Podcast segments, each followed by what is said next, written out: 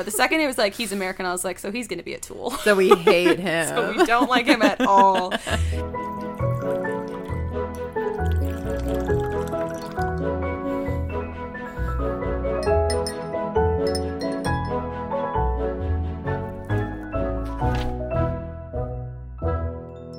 Hello, everybody, and welcome back. Welcome to that pretentious book club. You're listening to.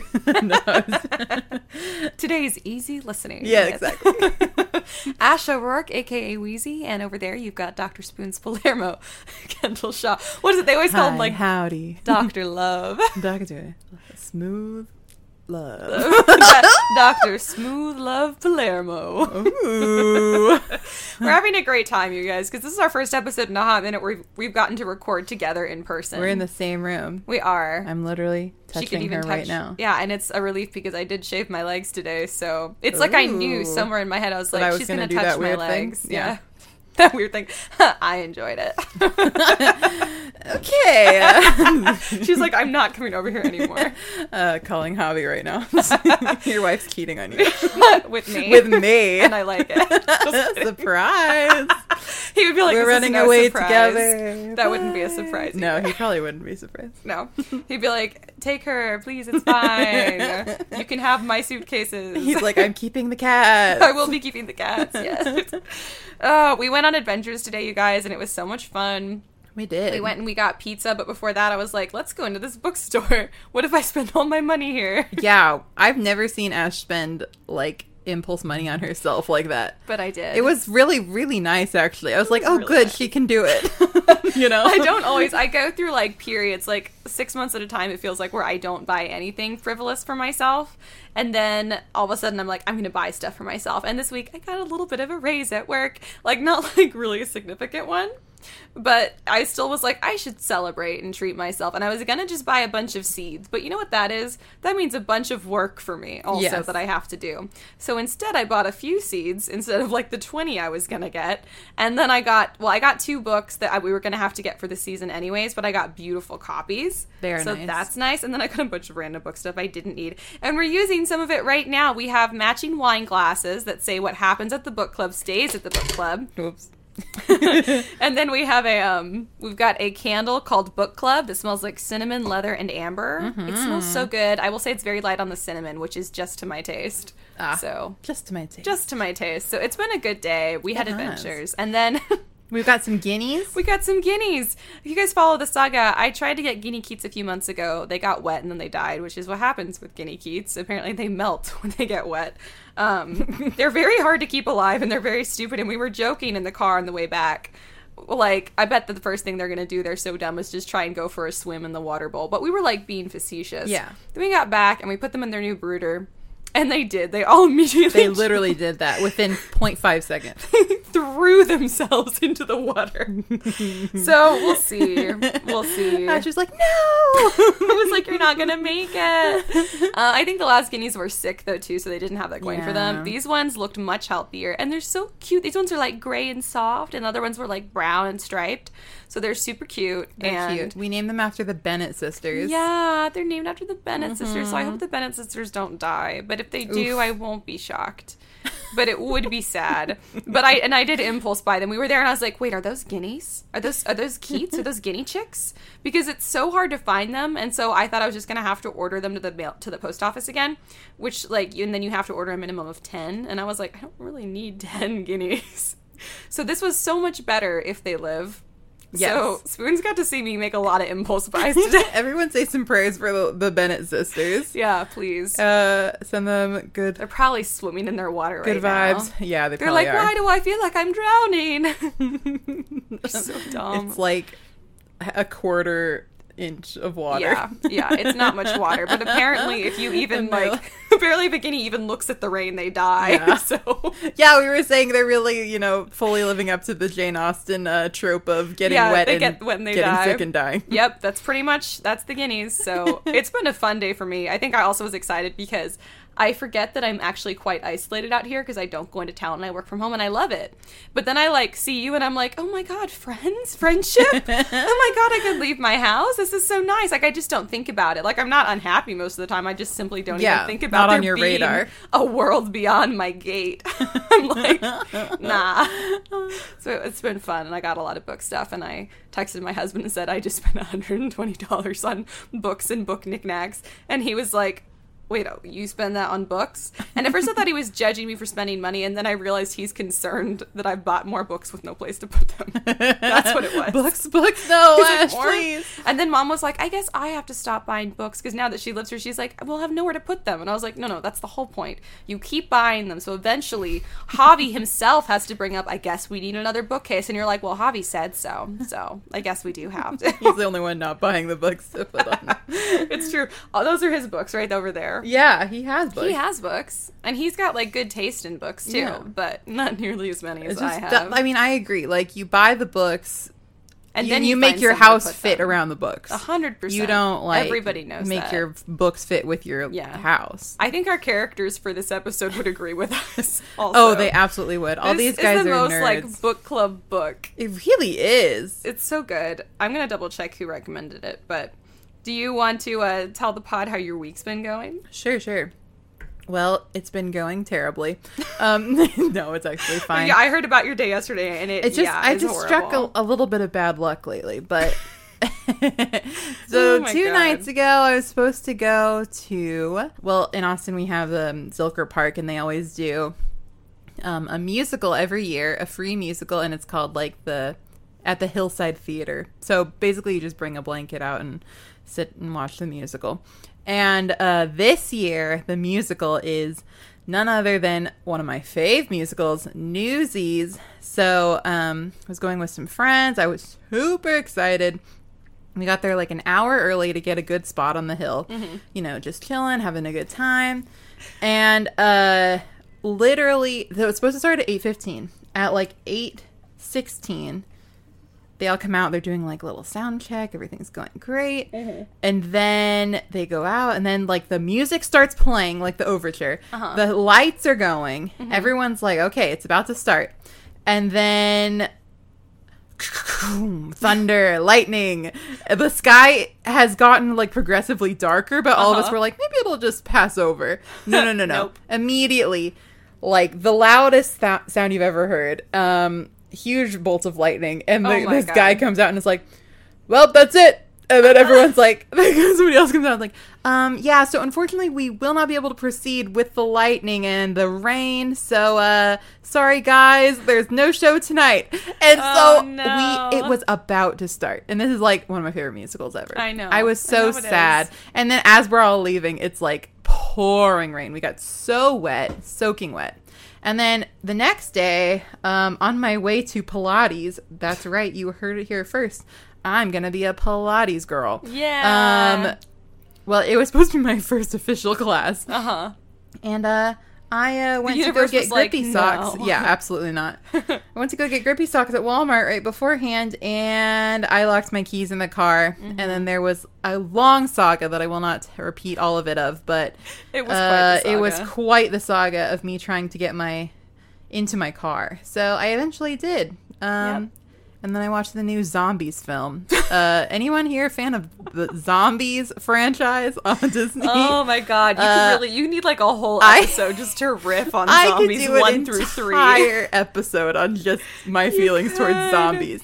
And let me tell you guys, they're mixed. It's mixed feelings about zombies. Mine and aren't yet, mixed. I am seated. I am ready, no matter what they're putting it. Like I think that was it. I think we're only getting three, but if they were gonna do a fourth one, I would watch it. Like this is where I'm at. Well, you're so deep You in know? there now. There's no way out but through. I know. That's kind of how I felt even after the first one. I was like, well, now I have to know. You know? Oh my god. I'm so invested. I my favorite part about those movies is that I don't have to watch them. You've relayed the plot to me, and I feel like I don't have to waste my time actually watching it. But I still get to enjoy all the things I would have enjoyed about it. It's delightful. I mean, it's truly it's it's not like anything you've ever seen before. Mm. I'll tell you that. N- I hope not. I I don't know. DComs are so interesting, aren't they? Yes. Because a lot of times, you know, people who are our age were like, "Oh, they just don't make them like they used to." Yeah, they don't. But I do kind of feel like we're right. Like we have high We school musical, right. so nobody else can say anything. No, we had like good ones. But the thing is, we also had bad ones, and I feel We like we always forget that. But we did have bad ones, but it feels like all they have now is bad ones. listen, did I not just say I would watch all zombies media? Yes, but I've also listened to you talk about them all day. That's not because they're good. I don't. It's like a grim curiosity that keeps you watching. It's not the quality of the story. Well, here's what I will say though. The, the quality of the production value is very high. And It the, had to be the with the quality writing of the story. The quality of the singing and dancing is like Excellent. astronomical. Again, I'm telling you, they had to do that. Yeah, there are some mixed messages for sure in They're the zombies franchise. extremely mixed. messages. Did you guys know that having um, white hair is the same as being being, oppressed? systematically oppressed by the state? Did you know it's the same? because that's what that's what the takeaway really was. It was supposed to be a statement on uh, racism. Yes. Um, it ended up drawing immediately. She just told me like the basics of the plot, and I was like, I have I have some concerns. she was immediately like, "Okay, that doesn't work," and I'm like, "I know, I know, it doesn't work," but they did it anyway. like they compared. Um, so basically, it's like black people are zombies. yeah, and they were and like the takeaway. And it was like you could have picked any other magical creature to try. And I get they're trying to like draw this parallel for kids, but I was like, you picked like a violent man-eating monster. it just does not work. Like No, the metaphor does and not the work. Zombies aren't even zombies that don't eat people. They have to wear like a special bracelet to keep them from like going crazy and eating people. And so they're like trying to like Oh, like you know try some what do you call it? What what did they call it when they started bringing minority students into white schools or Integrated. whatever? Yeah, integration. Yeah, so they started like doing that in the show or whatever. And like but then she tells me about these bracelets and I'm like, what if like as like a prank someone just takes one of those bracelets? Like that's not going to look good for anybody. It's just a mess and a half, is what I was is. like, so you're. I was like, hang on, hang on. They're comparing minorities to man-eating monsters. like exactly. Oh, it's such a bad. It was like, no, oh no, you couldn't Like- have executed this worse. the intent is there. It's like, okay, how could we sort of do like an segregation into integration Yeah, plot line like uh-huh. for kids? But then they were like, they just sort of missed the mark a little bit, and now it's like kind of more problematic than it would have been before. Missed the mark a little bit. the mark is over here on one side. They shot off in the opposite direction. I just feel like nobody's talking about this. Like, I feel insane sometimes, you know? I'm like, you are because you watched three of them. well, I just mean like, is everyone? I've get into the second one, you just have to accept like this does not make sense, and it's goofy as hell. you guys wait. I have to I have to preface this for you the way that she did for me. Let me give you a baseline of some of the stuff that happens in in Zombies 1, 2 and 3. So Zombies 1. Zombies 1 if you guys don't know. And I I hope you don't. I hope you haven't been through this. guys, listen. I do want to talk about it though because. Okay, go ahead. Go ahead. You all should watch it just so getting a lot of someone to talk about this with you. Actually, now I feel like I have to see it. Oh no, I do. I have to see Do we it. have to watch We've- zombies? I think we have to watch zombies tonight. I don't know. Oh no! but we do. Oh, I'm sure I'll have zombies triple feature. Actually, I don't really care about the second one. We can just do Yeah. one and three. But let me give you guys a baseline. So, so the first movie is about like let's not be racist towards zombies. Mm-hmm. Okay, so there's zombies in the first one.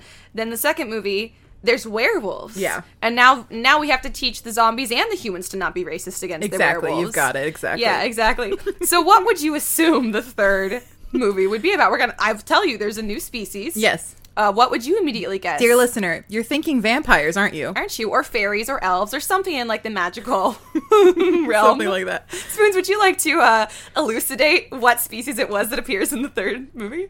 Aliens. We're doing aliens We're doing now. space aliens. It is Uh, literally aliens. We jumped from werewolves to aliens. Yeah, so I was in shock. Also because I guess our our, our female lead who falls in love with a zombie. Yes, I, I don't really feel like this is a spoiler because we all knew this was where This it was going to the go. plot of. Zombies, It so- is. It's like Romeo and Juliet, but with zombie uh, racism. Yes. So, uh, oh my god, it's so easy to get lost in this. it's a maze. so our lead, she she basically ends up telling Hot Zombie Boy something to the to the um, extent of, "I understand what it's like to be different," because she has white hair, right? right, right, right. She's She- been hiding it from people because Yes. she would, you know, be mistreated. If people knew she what had a white freak, you know. hair. freak. As if there are kids walking through high school with like bright pink and blue hair. They've Oh, died. yeah. No. Um. I mean, Billie Eilish. Like we're looking at her hair, but Right. we're like, she's got to be a zombie. In fact, But that doesn't fly in this universe. No, no, no. no, no, and neither does having white hair. So she wears a wig. She's blonde, also, so it's She not is- that. She is indeed blonde. And apparently, nothing works to die, which also killed me because I was like, I don't buy that either. well, um, once you discover the true the truth. Well, so at first she was like, so basically she feels that she also understands oppression because her hair is white. And I was like, hang on, hang on, hang on. Wait, we're saying that she also feels oppressed, and she was like, she wanted to be oppressed so bad. She does. She wants it so bad. She spends the whole first movie being like, "I get it," and I'm like, "You don't. You don't get Your it." Your boyfriend is being like arrested by the police because being a zombie. he's a zombie." And meanwhile, she's like, "Oh, this is just like what I go through." and then in the second one, she's like, "I just know I'm a werewolf." Uh huh. Spoiler: She's not She's a werewolf. not a werewolf. But then in the last movie, she finally gets to prove that perhaps some of that oppression is correct. It's not. It's also not at all. But she finally gets to like feel vindicated because spoiler, She's an alien. she's an alien. I'm sorry, she's she's a quarter oh yeah, alien. she's quarter alien. So I'm a quarter Italian, so can I say that I've been through everything Italians have been through? I, I kind of feel like maybe I, I can. Well, Italians aren't real, so it doesn't. It's not the Oh, same. that's true. Aliens are real. You're oppressing my one quarter Italians by denying my existence. Oh my god. No, anyway. Yeah, so, that I can't believe they gave her what she wanted, you know? I was a Yeah, little mad about it. It was so problematic to begin with, and then the way they chose to resolve it, I felt was also extremely problematic. But what about this series wasn't problematic? they re- really remained consistent in that way. it is so problematic, but the thing is like there are some good things about it. I Uh-huh. just feel like it's a mixed bag. Yeah. And that's why I feel like nobody's talking about it. I, I mean, guys, do you also think maybe it's problematic zombies is? But not saying I don't that you shouldn't watch it or anything. I enjoy No, she's it. like, actually, I want you all to watch I it. I do want you to watch it for sure. I just want to have a we can talk about it. discussion about about zombies. I'm excited to watch it, not because it's going to be a good movie, but because I now I want to be able to see this in person. I mean, the I songs like absolutely. You had like a group of like five different people who did not vibe at all, who came up with everything for this. like there was no one person was like, it needs to have a big moral bent. Like we really need to be like, we need to address systemic racism at its core, and we need to present this in a way that kids will be able to understand. And the producer's like, not really paying attention to any of this conversation. It's like, great, check the box, sounds great, we'll do that. Anyone have an idea for plot? And this guy is like drunk and high as hell. He's not paying attention. And then someone else is like, I got it, I got it, I got it. What if we do it racism, but we do it with zombies? zombie race. Oh, so like zombies that like don't eat people because that could you unfor- that could be some unfortunate, you know, like that we could could be implying that people like who we're are oppressed are dangerous. yeah, exactly. Uh, no, no, normal zombies, but it's No, okay because they'll be wearing bracelets. Um, you know, like how how the Nazis would mark people with wristbands it and got like armbands. it gets insane honestly when you think about it up to all of the levels you could possibly think about it Uh-huh. it's a little bit wild it gets a little bit wild. it's so wild. but like i just don't like yeah you're right. They clearly were not thinking about it to all the levels. They were just like at a very base level this is a metaphor. At this very base level exactly. And then the, there, there's a choreographer and there's a music producer who were in the meeting and they're like is anyone else they're the only ones who aren't high as a kite. They're like is anyone else hearing what what is going on? What is going down here? And everyone else is like no sounds like a great plan. Let's do that and so and so now the choreographer it's all on the choreographer and the music producer to make this you thing guys work have to make it work please and they and did, they put everything they had into it they Yeah. really did Spoon says they're excellent dancers and the music is great. They she played are. me two songs from the movies, and I will say they were a bops. I was totally jamming, but I was also like, this is like the ultimate like Gen Z music. oh it's very gen z yeah it's so Gen Z music. a lot of like but it's good. dance the, the dance breaks are so gen z like if you saw Uh-huh. it yeah i could not do it but I'm, happy I'm- for them. I'm, I'm happy for them. I'm I'm not sure I'm happy for them. I I don't think they would have chosen to be in that that universe for that movie. So many other things could have. You could have even chosen a magical creature that's not a man-eating monster. Yeah, you could have. I I would even argue perhaps they should have. oh god. Oh my god. It Anyway, delightful. that's zombies. Yeah, that's Uh, now, if you guys want like an actual like show to watch that uh, addresses the idea of systemic racism and segregation between like a paranormal and human, uh, may I, I recommend Starcrossed. Similar concept done, but with aliens and humans, but done perhaps better. See, I've never even like heard of it until you mentioned it today. It's good. Roswell might also be, but I don't think that that was like a segregation thing. Like I think that that was just like I think they were trying to hide that they were aliens, but Roswell's another interesting show like that. But Starcrossed is straight like the government put them in internment camps, the oh, aliens, Lord. and then started introducing them into the high school. Mm. So I'm gonna say it was a similar concept, but executed Better. so much better. They didn't need a, uh, a music producer or a choreographer to save to save it. I'll just say that. Oh my god, it's good. anyway. well, geez, now I'm excited. We're gonna watch zombies later. hell yeah. Oh my god, I say hell yeah, but inside I'm like hell, hell yeah. We don't have to. You brought it up. No, no, I need to now because now I have really strong opinions about it, and I haven't seen That's it. true. And I always tell people Maybe that we'll you come need back- firsthand experience before making a really big. Um, We'll come back next week and see if we have the same opinions. You know. It's very possible it's going to be probably like will, this, but, but- more, even more so. See, it's one of those things where I want to be like this brought, and I said like what some of the stuff she was saying brought to mind the time I said as a joke, everyone, it was a joke that I've never believed in thought censorship before this moment. Which is still one of the funniest things you've ever said. Like, it's so funny. It was a joke, you guys. But I did immediately think I've again I thought I've never believed in thought censorship until this moment. And it's not and I obviously don't believe in censorship at all, actually. But I will say I don't obviously don't believe with with censoring the message of the story. but I, I like the general message, guys. but perhaps on. we shouldn't portray minorities as man-eating zombie monsters. Yeah. Well, I don't know, Ash. Who okayed that? I just want to know who That's a little it. bit of a crazy idea. I think Yeah. let's leave it to the professionals. They clearly know what they're doing. They're so high. Those professionals. They're like, eh, it's a zombie. I don't This know. is zombie. It's fine. It's fine. It's fine. Whatever. We have to make our I pink, it. Our pink green color scheme work for this movie. Actually, that's what it was. They're like, has to be pink and green. Has to be pink and green. Has to be pink and green. Pink and green had a chokehold on like people our age when I was like eight. did. You know, that was the, Mhm. the no. I remember scheme. my sister. You will love this. My sister had a. um I used to go. My sister is so stylish. She always knows what's fashionable, and I will give her the credit. She did know what was fashionable, but when we were time. young, at the time, this was what was fashionable. She, honest to God, would wear like a cute T-shirt.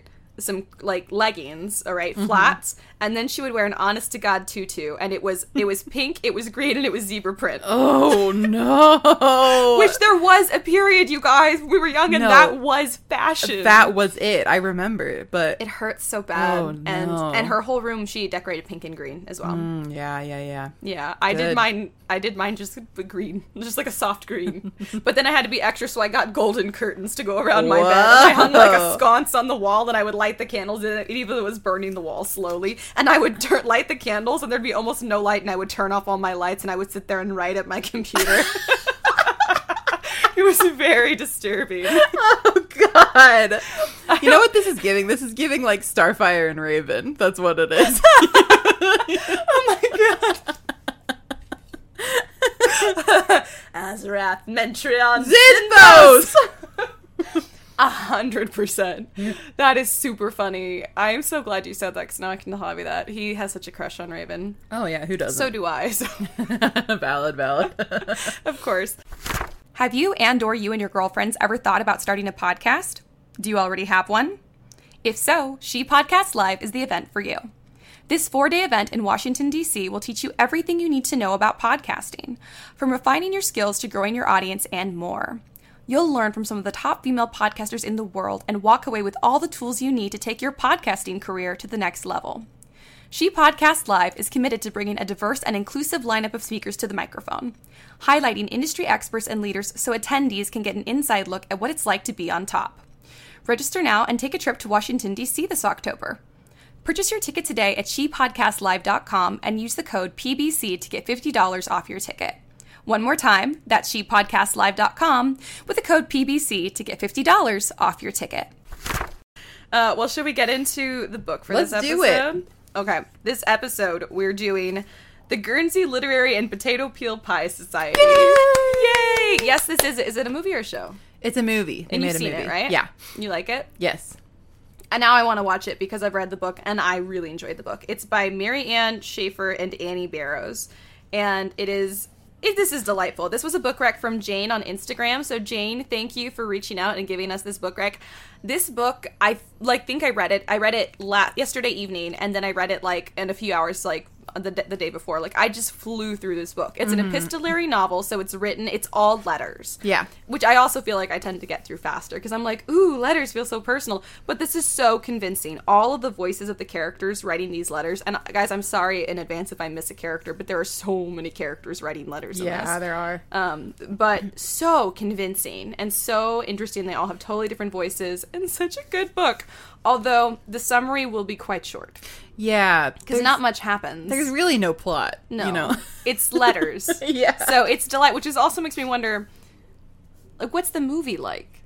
Because this is all letters, and so that's why this is so good and so like easy to get through. But it's because you're getting like it's this long I because you're getting everyone's perspective on situations. when I was thinking about it, I was like, the movie I re- that I remember of the movie, it is the same. But I guess it's just like nice to watch. Yeah. there, I think there was a little bit more. Like every moment in this that could be dramatic was heightened a little bit for the movie. Yeah. You know, so then it kind of feels more that like. makes sense. So it feels like the stakes are a little bit higher. Yeah. The stakes are pretty low in And this. plus, it does some of the flashbacks with like Elizabeth and stuff, so it kind of gets a little bit dramatic. that sounds super dramatic. Yeah. this is really good. So this the book takes place right after World War II, right? Yes. Yeah, like right after World War II. So everyone's and it's in England and everyone's still recovering. But I won't get into it yet because Spoons is going to give us the author bio. Yes. Okay, so this is an interesting one because we actually have two authors, and it's actually quite fascinating because uh, the original author, Mary Ann Schaefer,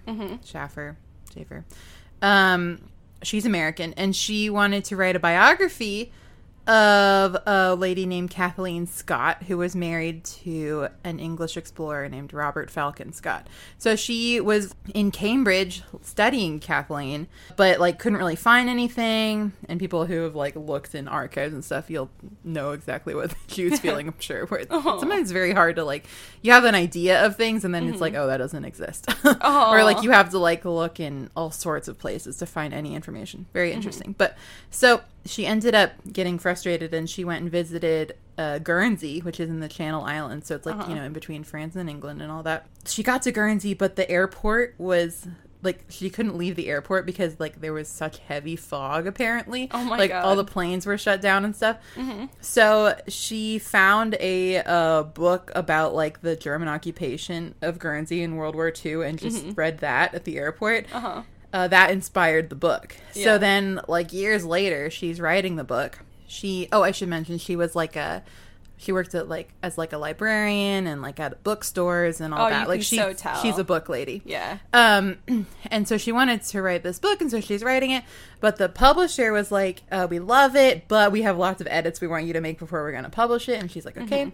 But then she got sick, and um, so she had cancer. I believe it was cancer. Uh, yeah. So anyway, but she ended up dying before the book was published, and my it would have been her first book ever.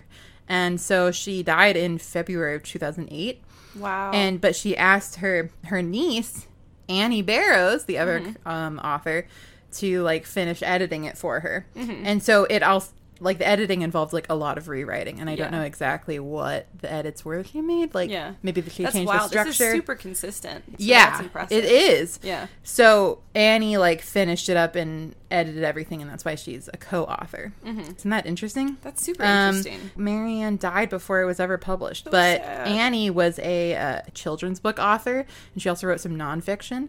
So I guess Mary Ann was like, "Yeah, I mean, I know another author who can help me with this. Mm-hmm. Annie is now, she's like 60 years old. She was born in 1962. Oh, she was just recently at the Texas Book Festival, actually. Have you ever been to the Texas Book Festival? No, I want to. It's When really it? nice. Uh, it's usually in like October. Okay, and- we have to go. Yeah. Where is it?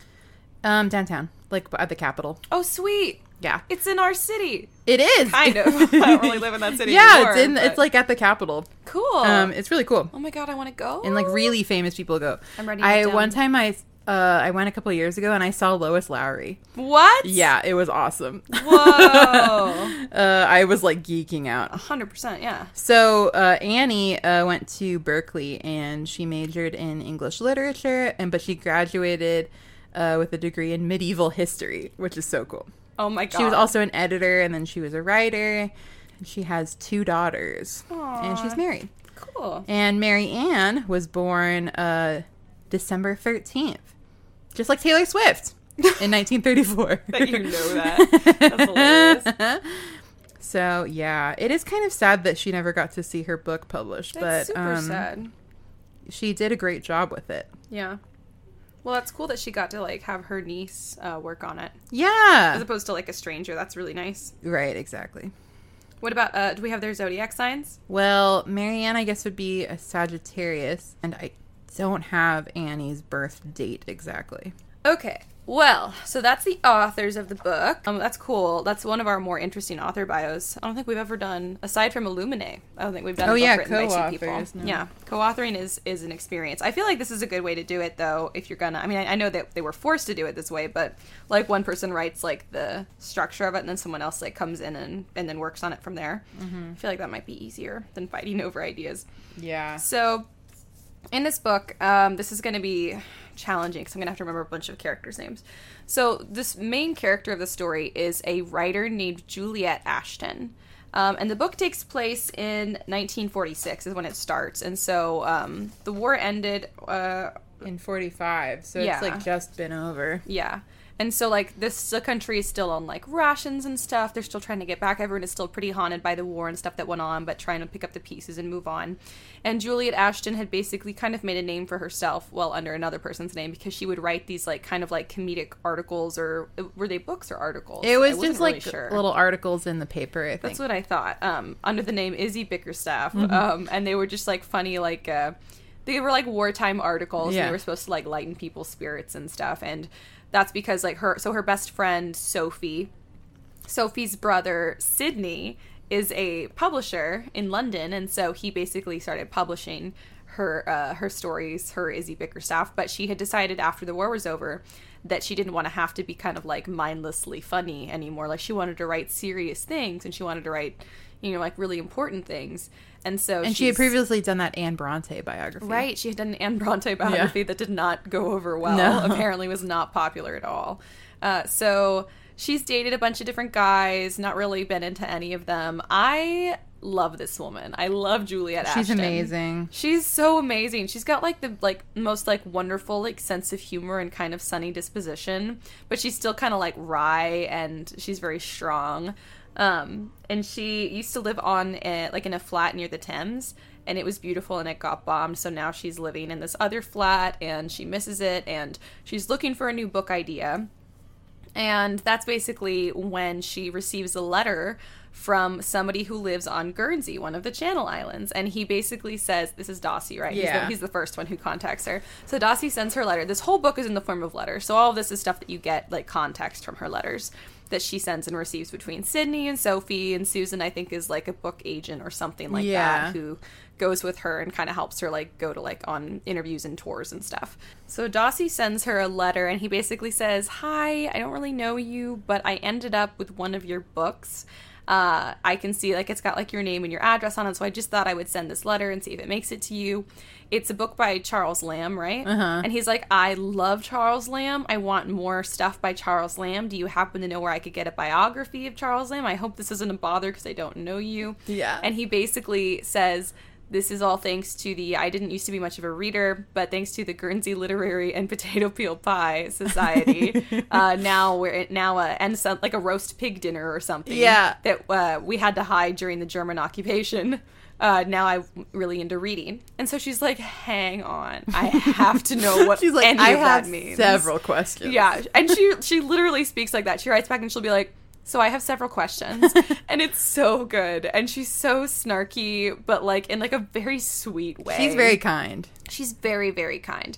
And so she begins exchanging letters with Dawsey, and it turns out the Guernsey Potato Peel Pie Society is this kind of book club that only existed because all of the people on Guernsey, um, basically, when the Germans had occupied their islands, they basically had were keeping like a very close tally of the farmers' animals because they were using them to feed their own soldiers. And so like you the the people who lived there couldn't eat their own like vegetables and crops and animals. And so basically one of them had found a way to is it Amelia?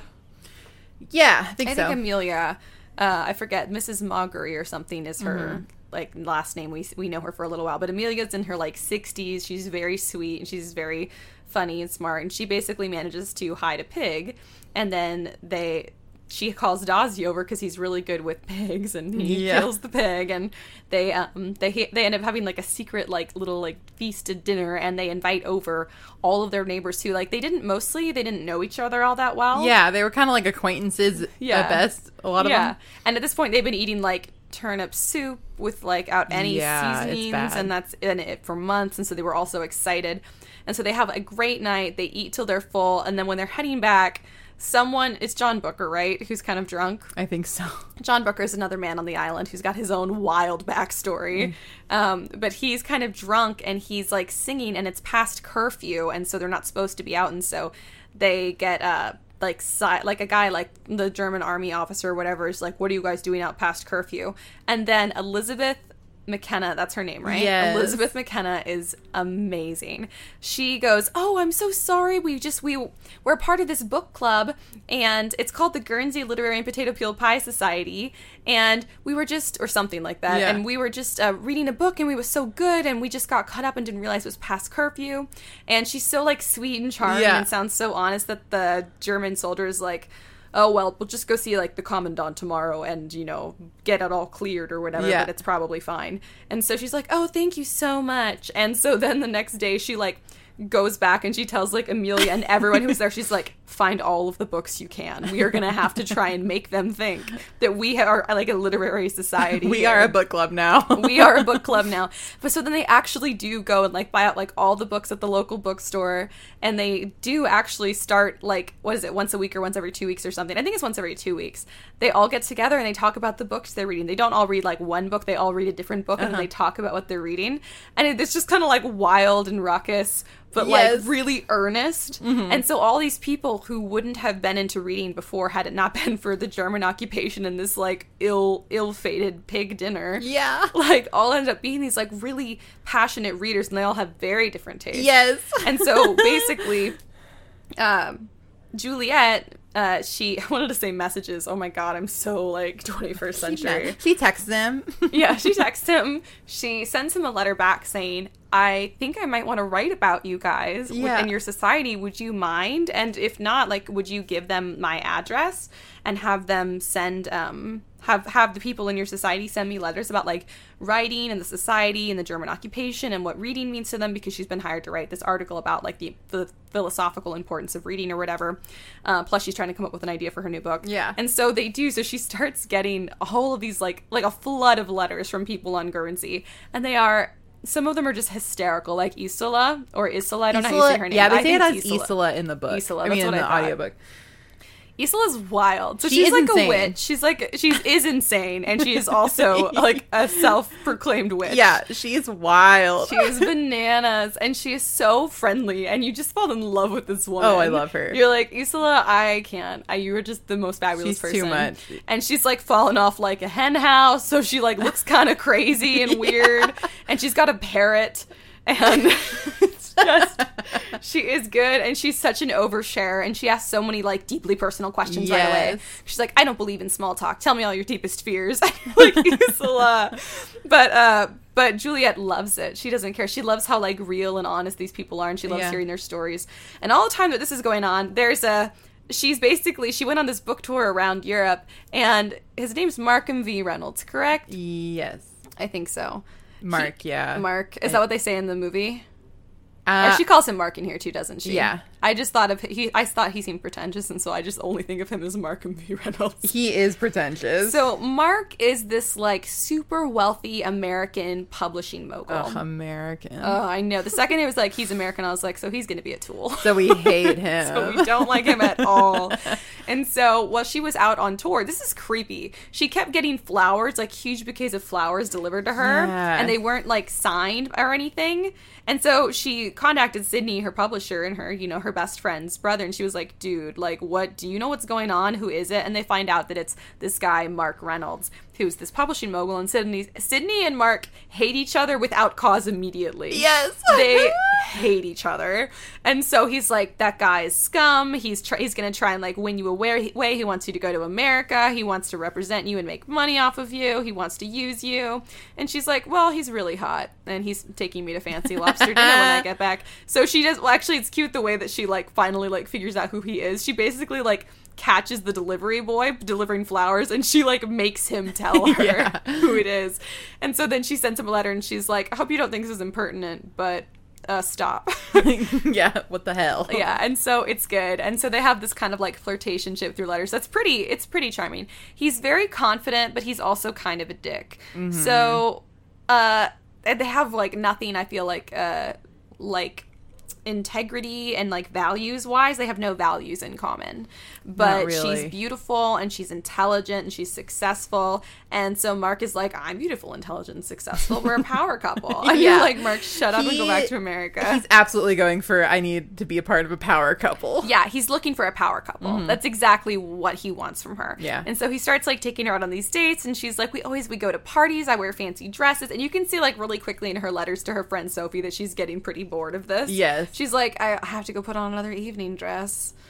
Ah, Yeah, here we go she's again. like, okay, whatever. Yeah, she's like not really excited about it anymore. But she's like, I can't figure out why. And so Sophie's like, Do you love him? And she's like, I don't I don't know, Sophie. Stop asking me questions. Like she does not want to talk about Mark. No. and um basically everyone so she keeps getting letters during this time from people on Guernsey. So Eben or as I say his name? Eben, yeah, Eben. He's this older man on the island who lives with his grandson Eli. Um and Eben's daughter, right, Jane Yeah. yeah, she's was best friends with Elizabeth McKenna, but Jane passed away with her baby in the hospital just before the Germans came and dropped bombs or Yeah. whatever. And so um so that was sad, but basically Eli, the grandson, he was really young at the time and he was sent away like a lot of children were to places in Europe they thought would be safer before the Germans came. Yeah. But so then after after the war ended, all the kids came back to Guernsey and it was a really great day and Eli now lives with uh with his grandfather, Eben, and he's a little older and he's really into wood carving and he's such a sweet He's a soul. sweetheart. He's a sweetheart. He's like when his letter to Juliet, where he's like, uh, "I want to carve you something, but I'm not sure exactly what you would want, and I want it to be something you want. So tell Yeah. me your favorite animal. Do you like mice? I can really do good mice. yeah, it's so cute. And then he does end up giving her a mouth, which is so, So cute. cute. And then I'm trying to think of who else is on the island. There's also um uh, well, Kit. Kit. Kit. So Elizabeth's daughter, Kit. So Elizabeth, we find out, was sent to a concentration camp. Yeah. Which is awful because basically there were these like slave workers, which is horrifying that I've never heard of this. I mean, I knew that they, I knew they used people like that. I It's didn't. so it's awful horrific, and so one of the like german slave workers um she he was like dying and starving because towards like the end of the german occupation of the islands there was no food left for anyone Yeah. but soldiers were told that they would be like hung if they stole food from the villagers. Mm-hmm. and so this guy was just trying to like find like a potato to eat or something but he was too weak to even do that. Yeah, and, he so- was like 16. He was he like was yeah he was a baby and a lot of these were just babies. Yeah. and so this uh this guy elizabeth was like volunteer nurse. She's such a good person. God she's amazing.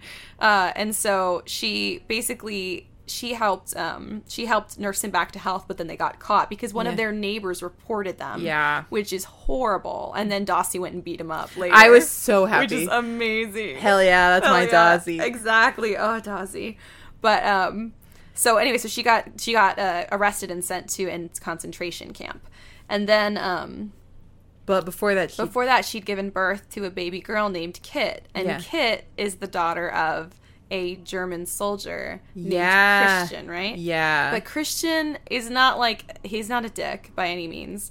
He is one of the many who was swept into the war against his will, but he fell in love with Elizabeth and all her friends. Like everybody who lives there really likes this guy. Yeah. Like he tries to help them however he can. It do, it did seem like everybody was like, "Nah, Christian's cool." Yeah, they were like "Christian's cool." Yeah, and I mean they were there for five years, the Germans who occupied the town. And so obviously like not all of them can be just as evil as the next one. So they said like by the end of it, like you had a few friends who were German. Like you know, like everybody just wanted the war to end as much as we were afraid Really that our families, yeah, were Yeah. being bombed. Like they were just as afraid that their families were at home being bombed. And so they basically like with a few of the German soldiers who didn't really want to be a part of this at all anyways. Who weren't they- like, "I love being a Nazi." You yeah, know? yeah, exactly. they uh, ended up kind of befriending, and Elizabeth fell in love with Christian, and Christian fell in love with her, and they had a baby. But then he was sent off to another like command or something, and he died.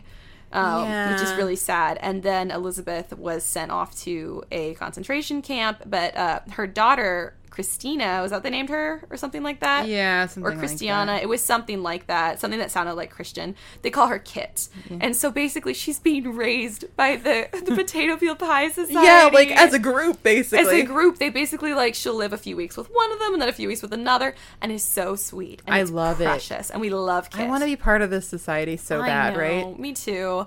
And then there were like a few outliers from the group who are like, I used to go and now I don't go anymore. And Yeah. they always have like such attitude about it. But I'm trying to think that and John Booker's another like core member of the group. Yeah. He's the one he's not originally from the island. Neither was Elizabeth McKenna. She moved there when she was young. But John Booker moved there when he was older. Um And there's like Isola knows everything about everyone. She's so funny. And then um like she basically I'll just give you guys the spoiler now so I don't forget to say it later, but John Booker is gay. And so is Sydney. Yeah, yeah. And basically Isola has found out Isola these like, things. Oh, gotcha. Yeah, because Sydney basically he visits later and he stays with Isola and he loves her. They get along so well. Yeah. It's so cute and the parrot really likes him. It's adorable. And she says something like, "So, are you and Juliet gonna get married?" And he's like, "No, uh, because I am a homosexual." And then Isola goes, "Oh, like Booker." Yeah. I see. I won't tell anyone. And it's you just love Isola. You're oh, just like Isola's insane. I'm obsessed with her. I'm obsessed with her too. She's crazy. Anyway, so John Booker, which we find out later he is gay. yeah, and everyone keeps getting so jealous of Sydney. Like Mark is jealous Mark of is Sydney. jealous of Sydney. And then Dawsey spoiler, later. Dawsey gets jealous of Sydney. Because everyone's like, well, because he and 'Cause they're Juliet really are so close. They're like family. But everyone's like, well, he they must be in love They with must each be in other. love. And, And both of them are like, lol, no. no, not at all. Um, but anyway, so John Booker basically he ended up uh, just in the group by happenstance, and he used to have a drinking problem, though he doesn't anymore. He basically developed a drinking problem because he was like the valet of this really wealthy family that had moved to Guernsey originally because the super wealthy patriarch wanted to avoid being in the war, just like he did with World War One. So this is just a really charming guy. He'll like do anything to get out of actually having to serve. Um, anyway, so they're trying to him and so the wealthy guy, Sir whatever his face was, or Lord whatever his face was, I forget. He's like an aristocrat of some kind. He he and his family they left on a yacht, but before they left, um, John Booker turned around and went back to their house and decided, you know what? There's a whole cellar full of alcohol "Bye." here. How about I just drink it? And then Elizabeth was like, well, they're gonna. I guess his his mother was Jewish, and so they were trying to make the Germans like had to go to a, a place nearby and like register if they were Jewish, and then all of his friends were like, do not do that. Yeah. And he's like, well, I'm gonna. We're all gonna have to have some kind of identification. Like, what do I do? And they were like, well, how about you just pretend that you are the rich guy who left. And so he does, and Elizabeth is an artist, so she even like paints like a portrait to look like one of his ancestors. Uh-huh. And so it's so good. So when the Germans do come to the fancy house and kick him out to like the, the shed in the back or whatever, they they fully think that he's that guy. So that's good. And he pretty much drinks until all the drink runs out, and it kind of seems like he's not really into drinking anymore. He also gets obsessed with Seneca. Yes, he is obsessed with It's Seneca. so weird. He only reads the same thing over and over again. Yeah, he reads funny. Seneca over and over again. He's like at being like, maybe I'll have to give him Pride and Prejudice or something to Yeah, get him out to of get the him out of Seneca this. And, And, I then he got sent to a concentration camp too. yes, he eventually. did. Yeah, and then he got back out and came home. But I forget why did he get sent there? Uh, somebody. T- oh, that freaking bitch told on him. There's all these Oh, tattletales. Addison? No, no, no, Her? No. Is Oh. that her name even? I forget her name. no. I don't remember her name. Lisa or something. But she, Lisa. It's yeah. not Lisa. Isn't it? No, It's not Addison. That's the main character in Zombies. Is it? Yeah. Oh. it starts with an A, I think. Continue. Well, now I have to look it up. But yeah, because she gets um she like finds out because she sees a picture of the real lord in the newspaper or something Oh. and so she like tells on him immediately Uh huh. Yeah. did you find her name Yeah, it's Adelaide Addison. So I was I was close. no that's a different lady This is the okay, but this isn't mean lady. She's yeah that's the other mean lady She's a bitch. but this is a different lady okay, who told on lady. him Okay, adelaide is a one's bitch name. though for sure Yeah. So he got told on for not being actually that guy. yeah so sent to a then he got in trouble camp. Yeah. i have to say i fully sobbed reading this book I you? cannot I have read too many books about the Holocaust. Like I cannot do it anymore. I Mm-hmm. Yeah. get so upset. yeah. Like just even the brief scenes in this one, I'm like, this is the most horrific, horrible Mm-hmm. It's thing so I've horrific. ever read. I have not read too many, but I've been to Italy several times because family and my grandmother would always take us to all the Holocaust sites. Oh god. and it is the most it is just the most like bone chilling heart wrenching experience to be there and it is just it is awful. Like you've never walked into a place where you have felt such like a heaviness. It is horrible. Like you, it just Yeah. gets sunny outside you can't even tell. My only memory of every time i've ever visited a holocaust site is the sky is dark. Yeah. i don't even know if that was true. It just feels so dark. Yeah. it's awful. There's like that one line in this book where he says something about like how they like t- when they like liberated the camp, they like ended up tearing it down later, and then they're building something else on it. Mm-hmm. Yeah. And he was like, I just like can't even imagine anything else being there. Like it should just be a dead space forever. 100% And I was like, wow, that's such a powerful. Yeah, well, I think it will be because that's how all of these places felt too. It felt like a dead space. It felt like nothing should ever happen here ever again. Yeah, good like, or that's bad. This it. space is null. Uh huh. That's horrible. Yeah, It's, it's like so sad. I can't even. I mean, obviously the Holocaust is sad. I just don't even have the words for it. You know It's what, what I mean? It's still so horrific that we're still in shock. This, all this time later, we're still like, how how could it happen? It's really terrible. It's terrible. But um, Um, it's very hard to read about. This book is. is so fascinating because it's like we have that, and then there's just like, but then there's like, it's like a very joyous book, honestly, but It it's in the wake of some one of Something- the worst periods ever. Yeah. So uh, of course that like Yeah. seeps into it. It's so very everyone is like simultaneously trying to like move on and forget about stuff but not forget about it and learn how to live with it and so like every character's kind of torn in between those strategies Yeah. and so they, she even talks about it some because some some people are like "Ah, we just need to move on and never think about it again and some people are like no we need to think about it but not let ourselves be controlled by it and some people want to be distant from it and some people seem to not know how to not live in the war anymore Yeah. and so everyone is dealing with this in a very individual but totally valid way yeah, it's really interesting. yeah. Um, I think we've introduced all of the the main members of the society now. I think. Yeah, nobody else that's really going to affect anything. Yeah, exactly. So basically, she's still been dating Mark. Uh, Mark proposes to her after they've known each Oh, other yeah. for not very much She said time. two months. Yeah, two months. And she was previously engaged to someone for after she met him for a very short time. And then he basically, when they were moving in together, he packed up her books without telling her he was going to and put all his like sports trophies up. And she kicked him out and she was like, We're done. Absolutely not. Which I think is hysterical. it was really funny. It was super funny. And she basically like she remembers that, so she's like, I can't give an answer to Mark and I don't know how I feel about him. I feel like if that's how you feel, then you should know like he's not the one for you. But she's not quite ready to call it quits because he is so damn handsome. Oh yeah, and very she's also kind of like I mean, we're both we are both kind of like power couple people. Like I think she kind of like gets that like energy.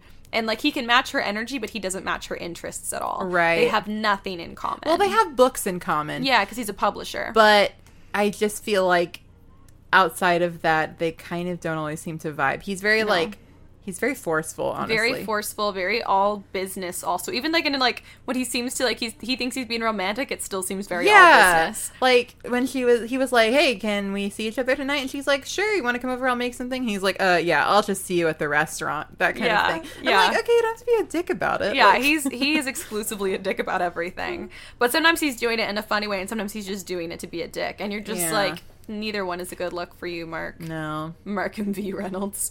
Um, but uh, basically, she he knows that she's been receiving all these letters from Guernsey, and they've been inviting her to go out there, and she's finished her article, so she's like, "Yeah, I'll go get inspiration for my book." And Mark is not about it. He's like, "That's the stupidest thing," and they get in a really big fight because she says, "I I don't know if I can marry." She basically he flew he flies into a stupid rage because she can't give him a yes or a no to his marriage proposal after knowing him for two months, and I'm like, that feels pretty valid. uh, Yeah, Mark. Oh, Mark. And so he does actually drive her. He does volunteer on his own to like drive her to the docks or whatever so she can take like the, the boat out to Guernsey. But like he tries to convince her the whole way that he that she should that he basically keeps telling her that she's such an idiot for not marrying him. And I'm like, oh, Mark, how charming. You really Yeah. know the Oh, way to wow, a woman's Mark. heart. You're really winning me over now, Mark. How am I not falling over myself for you, Mark? Mark. Ugh. And so she gets to Guernsey and it is it's amazing. Oh yeah, It's so good. You're immediately like, yes, this is the book. yes, this is the book. And from here, it's it's like part two of the book, because the book is in two parts. And this part of the book is like not as much plot as it is like just getting to know characters. Yeah. So Isola is wonderful and crazy. Sydney comes out and meets her. They're delightful. Uh, they discover Oscar Wilde's letters. Yes! Basically, when Isola was a little girl, her father what drowned one of her cats or her cat Muffin, I think. It was her grandma that this happened to. Oh, this is right. This is her grandma. Yeah. So Isola's grandma. This is this was the story that her grandma had told her was she had a cat named Muffin and her dad drowned it, and it's so sad. And then there was this guy who was traveling through Guernsey, and he basically told her, "Well, cats have nine lives, so your cat was just born again somewhere else, like in France or something." Yeah. And then for the rest of her, like for the next like several years or whatever. Uh, her grandmother was re- would receive letters as if they were from the cat Yeah. like committedly with like stories about like the cat's adventures and stuff and they were signed with oscar wilde's initials which i don't remember his full name but it's Yeah. very long and ostentatious because of course it is of course it is. of This course is Oscar we're talking about. yeah seriously even his mom even his mom was ostentatious and like there's a line about thank god she did that and i'm like yeah and so Juliet's like, wait, could these letters be from Oscar Wilde? And they have someone come out and authenticate them, and they are. I loved this It's so part. good. Isola's got like eight letters from Oscar Yes. Wilde himself, and they're like, they, they're like, people want to put them in a museum and pay you for them, and she's like, nope, they're gonna stay right here in my biscuit tin. Yes. And you're like, all right, Isola. It was so funny. She was like, "People can come see them if they want, but they're gonna stay in my tin." yeah, exactly. It's so cute. And then there's this whole scheme where like Sydney's gross new secretary cut, tries to come out and steal the letters because she's like colluding with this awful reporter who Juliet Yeah. made look bad because he's a total dick. And so they catch them and nothing happens. But that's like one of the biggest pieces of drama, honestly. it really was. It really was. and it was like, "Oh, this is Looney Tunes." That's yeah. it. so she's getting to know all of them. She's staying in Elizabeth McKenna's old cottage, and Kit ends up. At first, Kit does not like her at all, but Juliet's like, I know how to how to deal with this. I'm just not going to ingratiate myself with her at all. I'm just going to like live my life and be funny and fun next to her. And Kit is just like. She gets so into it, and so Kit ends up staying with her for like most of the time that Mm-hmm. She's there, and it's so sweet. and she just so falls in sweet. love with Kit and like she's never really been like maternal or really into kids necessarily. And she's got a little godson sophie's son who she loves. And i love like she's so funny. For someone who doesn't have kids or really know kids she really gets them. Because she would Yes. say stuff like like really like stuff that to me sounds like oh that's too dark or violent for a kid but she's like do you think I she's like dominic would have loved it and i'm like you're probably right yes a Yeah. little boy would have loved that What's the game that he plays with? dead Kit? bride Dead Bride. They play dead bride she was like messaging. Oh God, texting. I messaging. know. She was writing Sophie, and she was like, "Is this too inappropriate for her? I don't know. We're having fun with it, though." Yeah, we're having fun. So I'm not going to ask Amelia if it's too if it's inappropriate for her age because I don't want to stop playing Dead Bride and Kit loves it. It's so funny. It's kind of like Bride. hide and seek, but Dead Bride Yeah. essentially. It's super funny. Um, and Kit is like a wild little kid too. Like she's very smart and she's very different. Uh, and so she's so slowly she decides that she's going to write her new book about Elizabeth McKenna because Elizabeth is the one who kind of held the whole Potato Peel Pie Society together. Yeah. Well, her and kind of Dawsey. Because Elizabeth Yeah. is like a doer and Dawsey kind of just holds everyone together and just kind of does whatever needs to be done for whoever needs it. He it. is such a glue, honestly. he is the glue. And Elizabeth is such an advocate. Like She is, Elizabeth will do anything for anybody. Yep. And she, I just like reading this. I'm like, Elizabeth McKenna is the best person who ever She's lived. I wish I could meet her. I I, wish she was real. Which we actually, to that note, we find out they've been waiting to hear any word from her because she hasn't returned yet. Oh, yeah. Uh, and they basically they get word from uh, someone who was Elizabeth's friend in the concentration camp. Her name is Remy. She's French, and she basically says, "I wanted to tell you. Uh, I've heard so many stories about you guys. That you are what kept us going in there. That Elizabeth died. She was shot for protecting another woman." Yeah. um, in the concentration camp. So that's awful. And it was only like a few weeks before the Allies won. And so it was that's horrific. it was awful. It was awful to hear. And so um, so that's that's truly tragic, and the whole crew on Guernsey is trying to take it well, and they all go to see Remy because I guess Remy and Elizabeth would talk about what they would do when they were free, and that they would both go together and live in the cottage on Guernsey and see Kit, and so Dawsey just decides like Remy has got to come here, and he does end up convincing her to come to Guernsey for her recovery. Yeah. and she's definitely super haunted, and so Elizabeth, not Elizabeth, so Juliet's starting to get a little bit jealous Yes. because she's like, wait, maybe I like Dawsey. But previously, she totally does. she so does. But previously, Mark had showed up on the island to like quote unquote surprise Oh her. She kind of kicks him out, but with trying to be like polite. And then the next morning, he shows up and she basically breaks it off fully. And he's like, "You're an idiot," and she's like, "Get out." Yeah. because he he basically says uh, that it's not her job to take care of Kit, and that the people in town are just shoving Kit off on her for her to take care of, and she gets so mad. She just tells him to get out, and we all cheered. and we all cheered goodbye, Mark. But Dawsey had already seen them together, and so Mm-hmm. Dawsey's kind of like, well, they're clearly a couple. And then after that, he's like, well, clearly her and Sydney are a couple. And you're like, nope. Instead of like actually saying anything, Dawsey just keeps Yeah. being like, "Well, she's clearly got Yeah. somebody else better than me." Dawsey is very quiet. He's very he shy. does not he does not do much talking um but he does he's just always present Yeah. so she's jealous because she thinks that him and remy are together but then we find out not really he's just he feels like kind of obliged to but also he's just a good person and he really Yeah. wants remy to do well. But she ends up deciding to go back to france because she gets like an apprenticeship at a bakery with some friends Mm-hmm. or something. Um, and so that'll be better for her to move on. Because like that's the big thing too is everybody gets is trying to get through this war in very different ways. And so a lot of them thought like her coming to guernsey would be a good way for her to get away. But uh, even juliet starts to think maybe it would be better for her to go back and try to move on with her life in france Right. um, and so that is what remy decides on her own Isola sees them at the bonfire, and he, she thinks that oh yes this is kind of where I thought you were going. no no yeah that is, that is where i'm going because that's pretty much, much all that's left she I thinks think. she sees like the way Dawsey's like kind of she thinks that Dawsey's like really or like sad that uh Remy's leaving. Yeah. And so she's like, Oh my god, Dawsey's in love with Remy. How have I never seen it before? yeah She like asks Dawsey like if she can come clean his house for him as like an Yeah. early Christmas present. She thinks that she's Mrs. Marple now. She Oh, thinks yeah. that she's this like lady detective from some books that Sydney recommended to her. yes. Which is super cute. It's so cute. And so she's like, I'm going to snoop around and see if I can find uh, evidence that Dawsey's in love with uh, Remy. But Yeah. instead, she finds only evidence that really to anybody else would point clearly, oh, Dawsey's in love with Juliet. No, but she's just like she doesn't put it together at all. At all. It is shocking.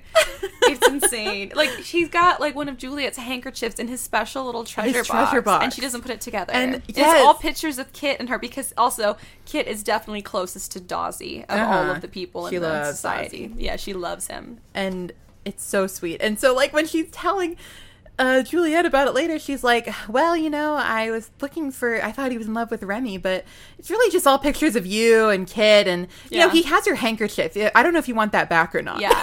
And so then Juliet is just like thrilled. And she doesn't even say anything. She just like runs out of the house, runs down to where Dawsey is working. And oh my god, see, this is the scene where one of my favorite quotes came from, which is usually a you thing, but it's completely, I was just in love with the scene. And she basically goes in there and she's like, hey, do you want to marry me? And he's like, "What?" And she's like, "Cause I'm in love with you, so I thought if you want to, if you want to marry me, um, I would like that too." And he's like, "Hell yeah, hell yeah!" It is so good. It is so good, and she's also gotten uh that she's gotten them to agree to let her adopt Kit. So Kit will be officially adopted by her, and obviously Dawsey too, because she totally loves Dawsey. So that's the Guernsey Literary and Potato Peel Pie Society. It's the most perfect ending of all time. It's amazing. I kept going. Are we not? We're not going to get the ending I want, are we? We're not going to get the ending I want. And then we did, and it was so cute and it was so sweet. And this book was amazing. It's so Oh, so wonderful. good. It makes me just want to live on Guernsey and like have like a bunch of eccentric friends who are all different ages and Yeah. who like different books, but we all just have a fun time together. Yeah. And we community raise the child. That sounds fantastic. It's like the best thing possible. Also, Dawsey is such a good love interest. He is such a and good love Juliet is a perfect main character. She's amazing. She's fantastic. She's kind of like she's a little bit flighty. She doesn't really know her own mind at first, but she develop by the end of the of the book she does, which I think is great. I think she's like very uh smart and She's so very with it and also very emotionally smart. Yep. Like she really knows how to talk to people Yeah. and like she's very capable and I love her. Okay, she's totally capable, which is nice because I feel like a lot of like protagonists they try to start them off being like either not so smart or not so capable, and then they get there. Yeah. Or like being like unrealistically bad at some stuff or Uh-huh. unrealistically flawed. And I felt like she just felt like a pretty real person, but like a pretty real like healthy person. Somebody that you'd want to be friends with. yeah, you'd want to be friends with her. Like she wasn't like a messed up person to be a good heroine. Like she was a pretty No. cool person to begin with, and then she got even better because she got to know herself more. Yeah. but yeah, and then she lives on Guernsey It's forever sweet. now. She was like, I don't even care about going back to London. I just want to live here with my friends. yeah, she's I'm like, I'm never going back. Good for you. Know. All of it like happened in like the span of a like less than a year. I'm like, this is the best year of your life, girl. I'm It is so the happy best for year you. Of life, hundred percent. One of the other things I loved about Juliet, just like kind of a testament to like what kind of a character she is, is Mm-hmm. when um they were, you know, notably a little wary at first about like, oh, this writer from London's gonna come Oh talk my about God, us. And she was like, okay, I'm gonna have two people I know send references. One of them loves me and the other hates me. So then you can kind of get a good idea of what I'm like. So good, and then we got to read the reference letters from both of those people, and it was so funny. it was so good. It was. I was like, that is genius. It's really smart. She is. She's got confident enough in herself that she felt like she could do that. Like Yeah. she's confident. She's not. That's the other thing too. I feel like a lot. Like one of the main flaws of a lot of female main characters is a lack of confidence until they grow to have confidence in Right, themselves. yeah. But Juliet pretty much had confidence in herself No, to begin yeah. with, and I was like, "You go, girl. That's awesome." I love her. It's so nice. She's amazing, and she's so witty, and she's so clever, and like all of her letters are the most interesting ones to read. oh yeah, she's great. Yeah. Also, you know what I just realized? What Three uh of the actors from Downton Abbey are in this movie. are they? Yeah, because Lily James is Uh-huh. the, plays Juliet, and then Matthew Goode plays Sydney, and he's Uh-huh. perfect. Oh my gosh, I forgot her name, but Sybil from Uh-huh. Downton Abbey plays Elizabeth McKenna. She does. Yes, I feel like she only just plays like best person you've ever seen in your life. You know what I mean? Oh, so sweet. so it's just That's so interesting. cute. I guess there's only you know so many actors. Yeah. I was just thinking about it. well, what was your favorite and least favorite part of this book? oh man, my favorite part. There's so many good parts. So But one of the parts that I absolutely loved was just the reveal of, oh my god, these letters are from Oscar Wilde. so because good. it felt like something absolutely Oscar Wilde would do. Uh huh. And it made me so happy. Sometimes when I think about him, I get so happy. I mean, I get sad though, but I, I love know, him. but you He have to just love Oscar like, Wilde. Yeah, he's like one We're of doing a the kind. importance of being earnest soon. I'm so excited I'm really excited. I love it's so good. It's a play. It's Oscar Wilde. Oh my god, it's so good. Yeah, I love Yeah. the movie, so I'm happy to read Yeah. it. To read it. Yeah. But I- Um, I, just love him so much. what about your least favorite part? I don't even know because I love the whole book. Yeah. This isn't. I guess I'll have to say. Not that it was written badly or anything. I also think I'm glad that it's included. Yeah. But it was really hard for me to read some of the Holocaust stuff. That's what I was gonna like say. Like, really hard. Yeah, I mean, least favorite part. By when we say least favorite, we always mean. I think we not always, but we often mean hardest part to read. Yes. Uh, if we if we mean worst part in craft, then we'll, We'll say, say it, yeah. Otherwise, we always just mean hardest part, part to that read. made me sad. yeah, the Holocaust portions were really difficult. Um, hearing from Remy, Remy's letter was so hard oh, to read. Yes, I know. It was so difficult. Especially because it's at that point you feel like you know Elizabeth. yeah, exactly. And it was a pretty graphic letter, and it was pretty long. Yeah. So that was that was pretty hard. Um, my favorite part, I mean, I just love, I love everything that happens on Guernsey. I love the last scene with her and Dawsey. Ugh. I love Juliet's letter. She just has such a way with words. I love it so much. I think probably her letters. Mm-hmm. She's so funny. I love her She letters is. to Sydney. I know. I love her relationship with Me too. too. It's so good. what about favorite and least favorite characters? Uh, that's so hard too. I love them all. You know. Yeah, except for Least uh, favorite character? Adelaide. Adelaide, Adelaide Addison. Yeah, Yeah, so I didn't mention worst. her, but she basically took it upon herself to write Juliet when she heard that the Potato Peel Pie Society was writing to her. Mm-hmm. Uh, and say basically all these people are heathenish sinners. You should not be communicating with them. I was so horrified when I heard you'd be writing about them that I felt the need to contact you and tell you not to do it. yeah. And then she like a few like letters later is like, I can see that you haven't taken my advice. I want to once again warn you as a woman of God. and you're like, shut the Like, hell up. Shut up. No one asked you anything. She's a horrible person. She really was. Yep. Like, but all she was saying like horrible stuff to children. and Elizabeth slapped Elizabeth her in the face once. And Isola's like, it was the best damn day of my life. yeah, it was, It was so, so, good. good. So she's probably least favorite. Yeah, Um, I didn't like her. Also, I didn't like both of the Tattletales. Like, Oh obviously, well, they're they don't they're even count scum as of the characters. earth. Not really. even. They're not even. sh- I would have her a hundred times over than them. Oh They're yeah, scum. They. I hope Yeah. you died. Favorite character is probably Juliet. yeah, She's just so cool. I was gonna say Elizabeth, but really, like Juliet I is a lot like Elizabeth, but we get to know her better. Yeah. So probably I mean, her. Elizabeth seems absolutely perfect. She does seem so. absolutely of course, perfect. Elizabeth, but I she's not even in the book really. Yeah. Exactly. So I guess it'd have So to be Juliet, Yeah, she's who awesome. I love. Yeah, although I mean all the characters. Like honorable Dawsey. mention for Isola and Sydney. Isola. And I love their relationship. Yes. They're so cute. And Dawsey is a wonderful, wonderful man. And Kit is a spectacular child. Like Yes. this whole crew Everybody's great. is I wonderful. How Amelia. could you pick? I love them all. Yeah. Uh, what about uh, favorite quotes? Okay.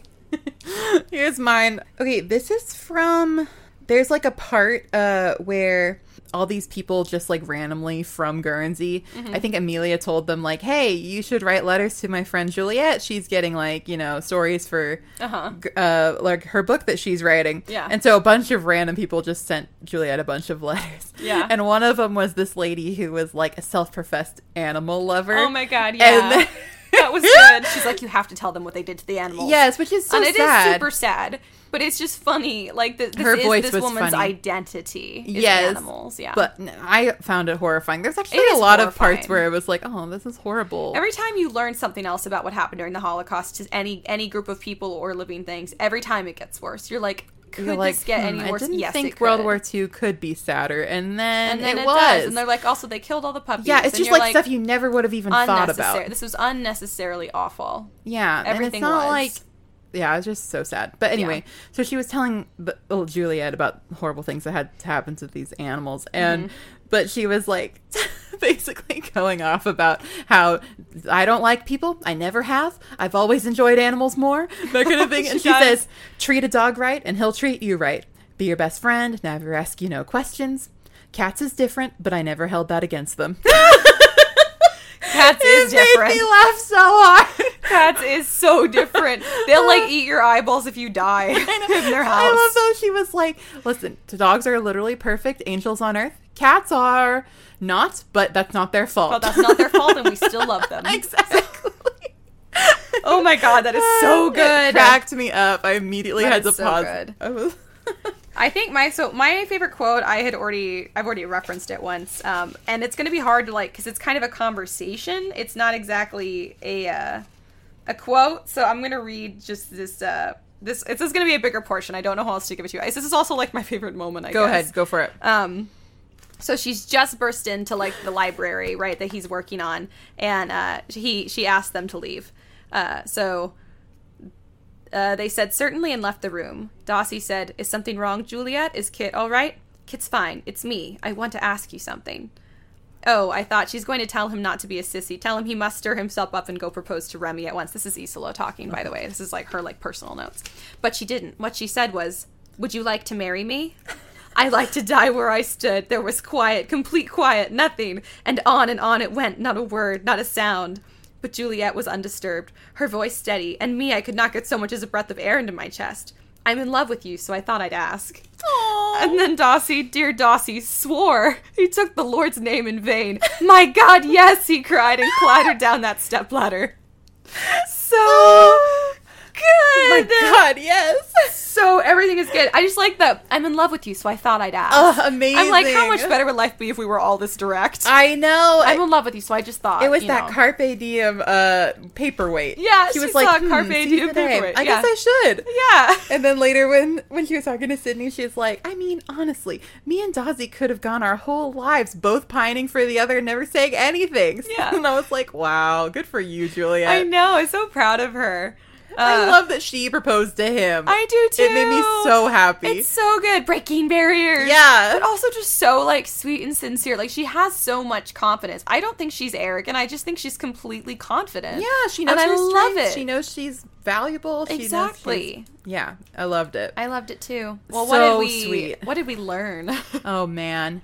Uh, we learned to say something if you're deeply in love with someone. Just give them a chance to respond. So true, so true. They say no, you move on. They say, uh, "Oh God, yes," and run down the ladder to you. You get a happy ending. then baby, you're in business. baby, you're in business.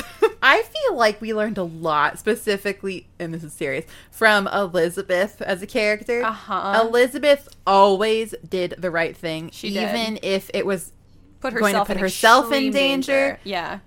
even if you wouldn't have even blamed her for not doing it. Yep. I feel like She always wow, did the right what, thing. What a person! I know. She was an amazing person, and you can see it though. Like her own life was cut short. She enriched the lives of so many people Yeah. around her by being but be, being so willing to sacrifice herself and her comfort and her safety. And I feel like a lot of us are we are so afraid so often that we let it control us and keep us in our own comfort zones or make us feel safe, and we rationalize it because it is rational to want to remain safe or comfortable.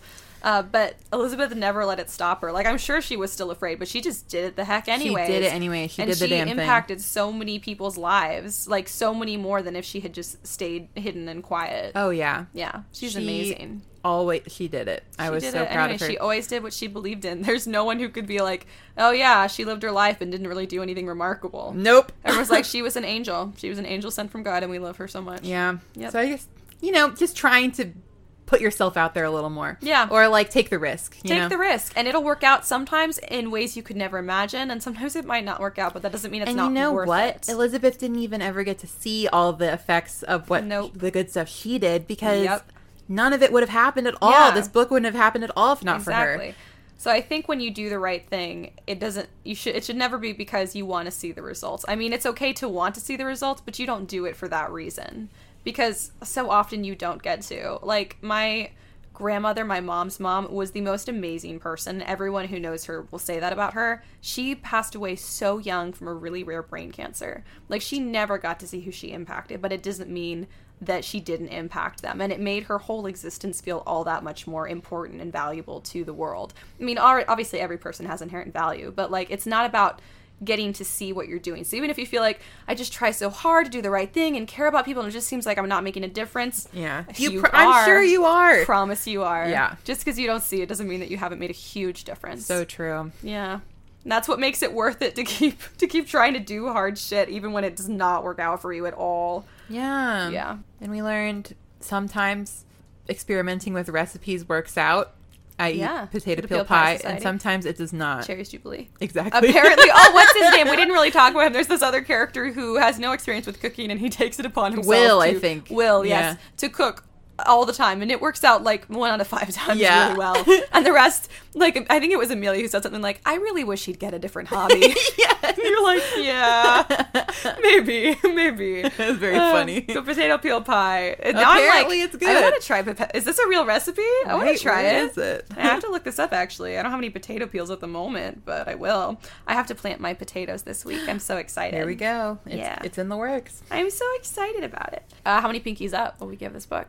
I am going to give it five Same. because I don't even care that there's a loose plot. I enjoy it. I loved it. And for someone who's plot driven, I think the whole thing is when it's epistolary, I always feel like it moves much faster. Even though it's not plot driven, it's almost because they're receiving so many letters, it kind of feels more plot driven. Yeah. Because it feels like a lot It's is still in action, I guess. Yeah, it's Yeah. still in action. And it's so many different characters' perspectives about the same events. So it is all about events, but Mm-hmm. it's just a bunch of people's different takes on those events. And so it's not as much plot, but it feels like a really, really rich plot. Yeah. And it's so interesting, and I definitely give it five pinkies up. It's fantastic. Whew, what are we reading next week? Let me look. You'd always You'd think, think we would pull it up. We don't. We've No. been doing this for uh, three, four seasons. This is our fourth season. Yep. yeah, we're doing this for uh, four seasons and six have we been doing episodes. Nervous laughter. Nervous laughter. Oh my god, that was so weird. We were like, I did it as a joke, and I, I just thought you were going to say I something else purpose. I mean, I did it on accident. Uh, oh hell yeah! Well, okay. Next book it says Narnia, but I'm assuming the Lion, the Witch, and the Wardrobe. Yep. you are correct. It's yeah, Lion the Witch in the which is a book rec from Phoebe on Instagram. Yay! I you guys, I'm doing so much better. When you Oh. send us book recs now, and uh, we put we can put, put them in the list. I do put your names and, and where you contacted us now because I feel I'm so sorry if we've ever done a like read a book that we didn't give you like a credit for. We've tried to, but something about Instagram. Listen, listen here, Instagram. I want a search feature where you can just put in a word and it'll scroll through all your messages till it finds one that has that word in it. I want that feature, Instagram. that is not a rare feature. Why Nope, don't you have Come it? on, Insta. Yeah, but anyways, in lieu of that, I'm just trying to do a better job of keeping track. Of Well, I think guys. you're doing great. Thanks. Well, boy, I'm excited. I've reread the a lot of the Narnia books not that long ago, and I, I- love them honestly. I'm pretty sure I read this in college, but I do not remember it at all whatsoever. I mean, very quick read. So yeah, so and we know how my brain works. So this is going to be like the first time. Yay. Hooray! It'll be good, and we'll get to do a C.S. Lewis um, like bio, which will be fun because if you guys have ever visited the Scriptorian Society, our sister podcast I host with Carissa Harlow, it's all about writing, and our nicknames for each other in college were Lewis and Tolkien because she's more principled than me, so she was Lewis, and I'm a little more like off the rails, and so I'm Tolkien. But other than that, it's funny because we have we have like the complete opposite everything in common with our authors, so we should have switched them, but it's too late now. But anyways, so she'll appreciate that, I'm sure. But you guys, if you guys are writers or like to hear about writing stuff, can go check out our sister podcast the Scriptorian Society.